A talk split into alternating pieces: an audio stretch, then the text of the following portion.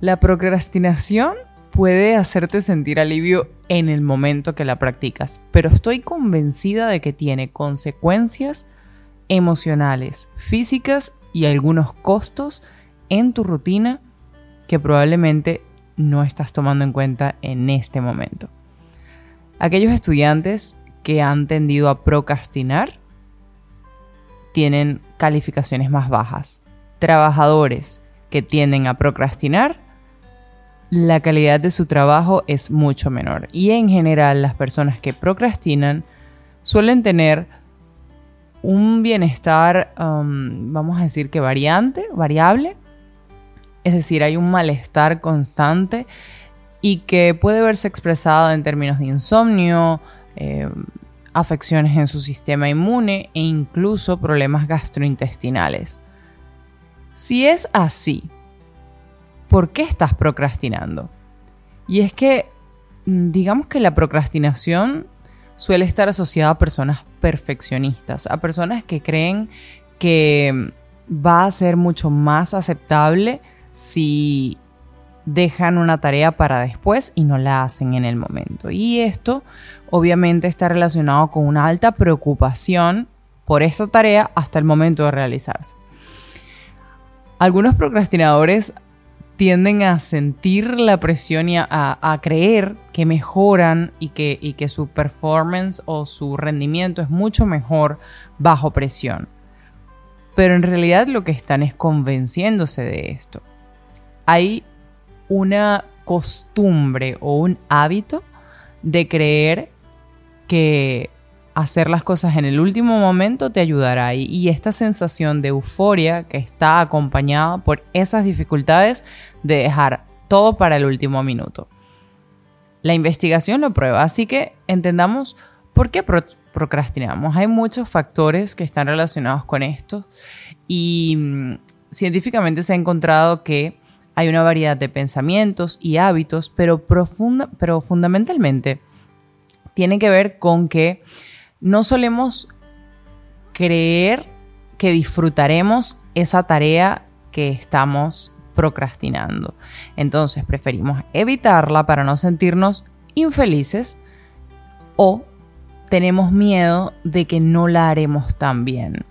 Y eso hace que entonces procrastinemos, cuando estamos confundidos, cuando tenemos eh, tareas muy difíciles, como por ejemplo llenar tus impuestos, eh, algún examen o algún email difícil, difícil para un cliente o a nivel personal. O incluso cuando estamos cansados o demasiado distraídos. Entonces, digamos que hay muchas eh, razones por las cuales puedes estar siendo procrastinadora en este momento.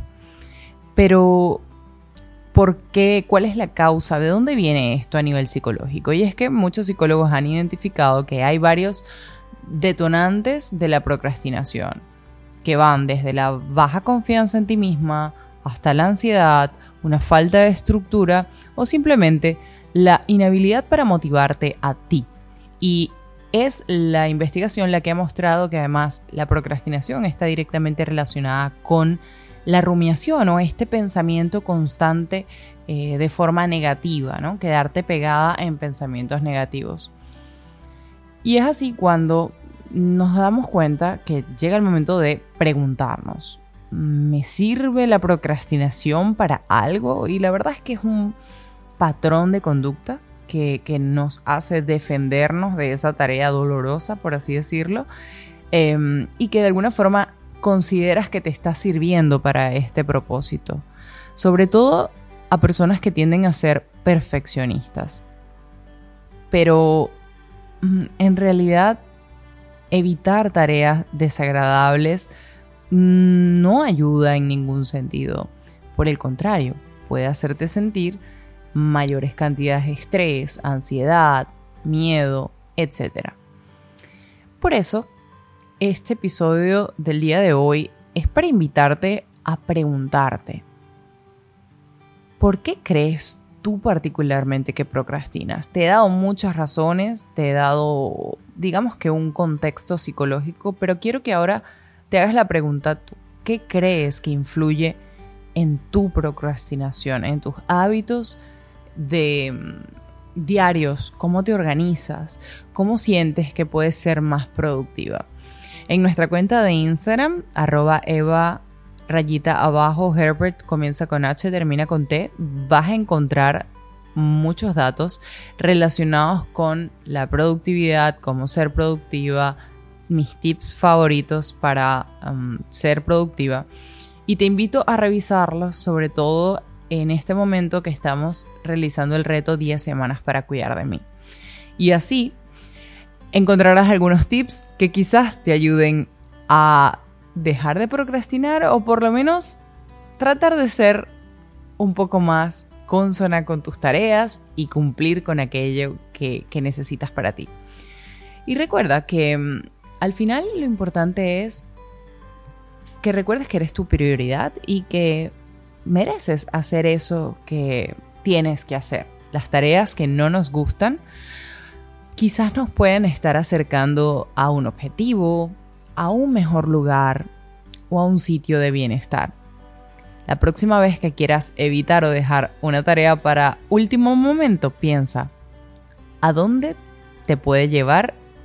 Y evitarla te está alejando de ello. Esto ha sido todo por hoy. Este fue un episodio más de Video Value Talks creado para ti con todo el cariño del mundo. Recuerda darle me gusta, darle seguir a nuestra cuenta de Spotify. También puedes escucharnos en Apple Podcasts y será hasta la próxima. Chao, chao.